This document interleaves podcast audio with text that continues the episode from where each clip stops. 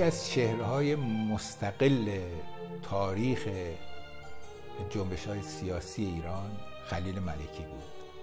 خلیل ملکی با وجود اینکه یکی از قدیمی ترین کمونیست های ایران بود و دقیقا در بنیانگذاران حزب توده هم به حساب می آمد و همیشه جز رهبران حزب توده بود ولی همه آثاری که ازش باقی مونده هر آنچه نوشته و هر چه کرده است نشون میده که این اون کسی نبود که قبول می‌کرد که عضو یک حزبی باشه که دستورش از یک کشور دیگه بیاد. هرچه اگه اون کشور پایتخت سوسیالیسم جهان باشه. نبود. به همین جهت هم در همین فاصله 1121 که حزب توده درست شد تا زمان نهضت نفت و 28 مرداد در این فاصله ده یازده ساله هم او همینطور پیچ های مختلفی رفت. از جمله اینکه بعد از اینکه دیگه ماجرای روابط حزب با شوروی مسئله شده بود از حزب جدا شد در 1126 با سر و صدا و همراه او یه عده‌ای از روشنفکرها انبر خامعی جلال آل احمد و بقیه کسانی هم بودند جوانتر بودند.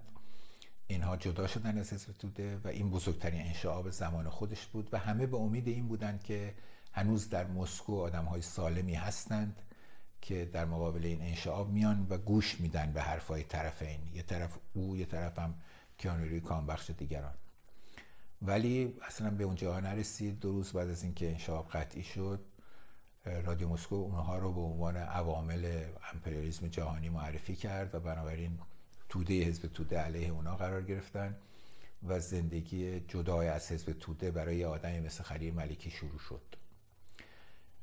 این کشید به اونجایی که او یه دوره ای رفت و این کار خطایی بود شاید تو زندگی کرد با مزفر بقایی که درس خونده فرانسه بودش و وکیل بود و همراه مصدق هم بود. با او و به شدت هم ضد حزب توده بود با او حاضر شد که یه حزب سومی درست کنه که تجربه شکست خورده ای شد و بعد از اون رفت که به تنهایی با گروه خودش و کسایی که باهاش بودن بیاد.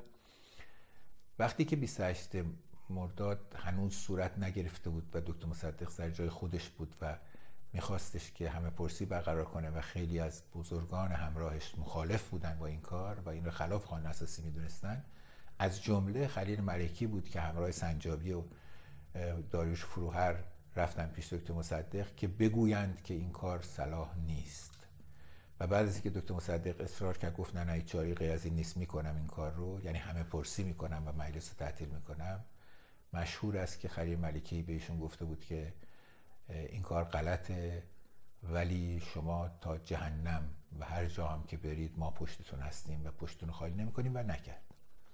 آدمی با این شخصیت وقتی که به زندان افتاده بود در زندان فلک و بود یه شرحی از خاطرات خودش و دیگرانی که در زندان بودند باقی مونده که جای درد داره.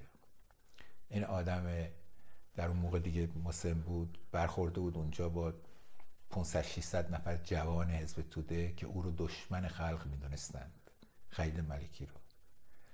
و به همین جهت انواع و اقسام او رو آزار می‌دادن از جمله اینکه او به داره بیماری که داشت تکرر ادرار داشت و بنابراین می‌رفت دائما تو صف توالت وای میساد گفته شده است که جوانای حزب توده می‌رفتن جلوی صف و صف رو اینقدر پر می‌کردند که این مرد رو بتونن مسخره کنند.